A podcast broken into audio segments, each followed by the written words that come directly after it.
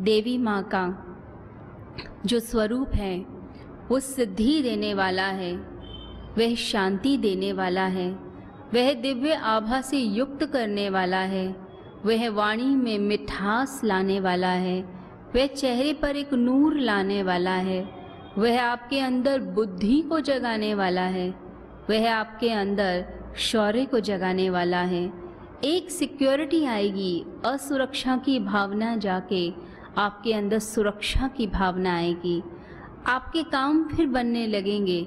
एक ग्रोथ आनी शुरू हो जाती है।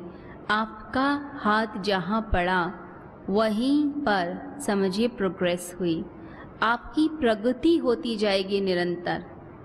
आप संयम के साथ काम करेंगे। ऐसी माता की शक्ति होती है। माता की दिव्यता हमारे भीतर आए। इसके लिए साधना ही एक मार्ग है, तपस्या मार्ग है। बिना तप के, बिना साधना के हम अपने भीतर की शक्तियों को, संभावनाओं को नहीं जगा सकते। आपको साधना का, तपस्या का मार्ग अपनाना पड़ेगा और इस तपस्या में अपनी भक्ति को ज़रूर शामिल करना चाहिए, क्योंकि बिना भक्ति के आपको मुक्ति नहीं मिल सकती। और कलयुग में तो कहा ही जाता है कि भक्ति के मार्ग से ही व्यक्ति अपने आप को सफल कर पाता है, मुक्ति की तरफ़ जाता है। तो देवी का स्वरूप आपके भीतर जागे, माता की दिव्यता जागे। इसके लिए नवरात्रों में साधनाएँ बताई जाती हैं और साधना को पूरी तरह से, ईमानदारी से और पूरी श्रद्धा से लगातार लगातार करना चाहिए। एक चीज़ और हमें ध्यान रखनी है वह है पवित्रता। पवित्रता शरीर की, पवित्रता मन की, पवित्रता भावनाओं की। तीन तरह की पवित्रताओं का पालन करना है। शरीर शुद्ध हो, सुबह स्नान करके आप साधना में बैठें। आपका आसन शुद्ध होना चाहिए।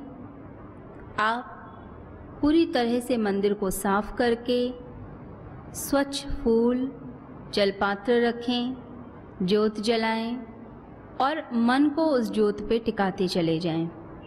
फिर पूजा का आरंभ कीजिए। साथ ही पूरा दिन मन में सात्विक विचार आए। अगर कोई आपके लिए गलत भी सोचे तो भी आपने क्या करना है? मंगल कामना करनी है। आपने यही बोलना है कि, हे ईश्वर इस व्यक्ति की बुद्धि को जागृत करो, सद्बुद्धि जागे। मेरे भीतर की भी सद्बुद्धि जागे, जिससे मैं गलत तरफ़ ना मुड़ जाऊँ। मैं पॉजिटिव रहूँ। मेरा मन संतुलित रहे। ऐसी प्रार्थना अपने करनी है तो मन की पवित्रता भी ज़रूरी है। इसके साथ साथ भावनाओं की शुद्धि। यह एक ऐसी चीज़ है जिस पर कम लोगों का ध्यान जाता है। ज़्यादातर मैं देखती हूँ कि लोगों के अंदर ईर्ष्या की भावना, लालच की भावना, व्यक्ति के अंदर असुरक्षा की भावना, बहुत सारी ऐसी नेगेटिव क्वालिटीज़ हैं जो अंदर ही अंदर घूमती हैं। और सारा दिन जैसे मंत्र चलता है, ऐसे ही कोई एक नेगेटिव भावना व्यक्ति के अंदर घूमती है। और व्यक्ति उसको शांत नहीं कर पाता, क्रोध को भी शांत नहीं कर पाता। और वह अंदर जो दबा हुआ गुस्सा है, अंदर जो दबी हुई नेगेटिविटी है, वो बार बार फूट फूट के बाहर आती है। तो उस समय जब आप साधना कर रहे हों तो आपने अपनी भावनाओं का भी शुद्धिकरण करना है। इतनी गहनता से मंत्र को बोलिए इतनी गहनता से साधना कीजिए कि आपकी अंदर जो गलत भावनाएँ हैं जो पहाड़ के रूप में मौजूद हैं वो सब क्लियर होनी शुरू हो जाएँ, वो सब दूर हों जिससे आपको मुक्ति मिले इन चीज़ों से और पवित्रता का वास हो। याद रखिए जो दैविक शक्तियाँ होती हैं वह शक्तियाँ कल्याणकारी होती हैं और वह आपकी भावनाओं की भाषा ही समझती है। आप किस लैंग्वेज में बात कर रहे हैं, यह दैविक शक्तियाँ नहीं जानती।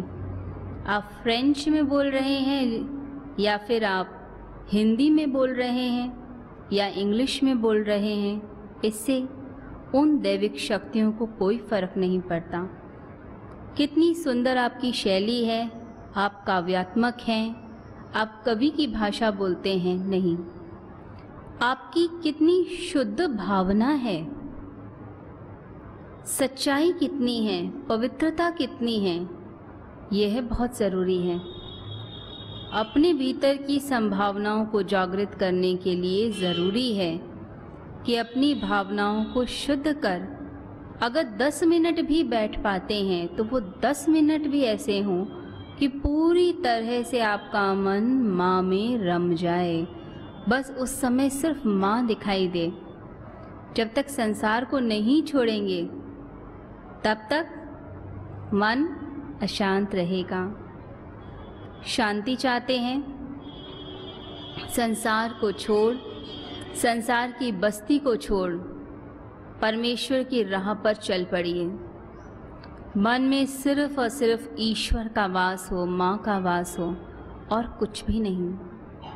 दिन रात बस एक ही एक नाम अंदर चलता रहे, एक नाम की खुमारी चलती रहे।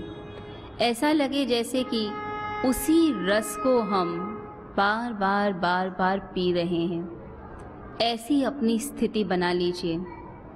ये दिव्य शक्तियाँ इतना कल्याण करती हैं कि आपके सभी रोग भी दूर होंगे। यदि कोई कष्ट भी है ज़िंदगी में तो दिव्य शक्तियाँ रास्ता बना देती हैं, जिससे कष्ट कष्ट नहीं लगता और साधक कब दुख से पार निकल जाता है, वह बाद में अचंभित खुद होता है कि इतना बड़ा दुख था और मैंने हँसते खेलते पार कर लिया। यह दैविक शक्तियों का चमत्कार होता है। कर्म का बंधन तो अपना काम करेगा। आपके बुरे कर्म उसका फल तो मिलेगा। परंतु जो दिव्य कवच है, ब्रह्म कवच, जो आपके आसपास बन जाता है, उस ब्रह्म कवच के लिए देवी की उपासना लगातार साधक को करनी चाहिए।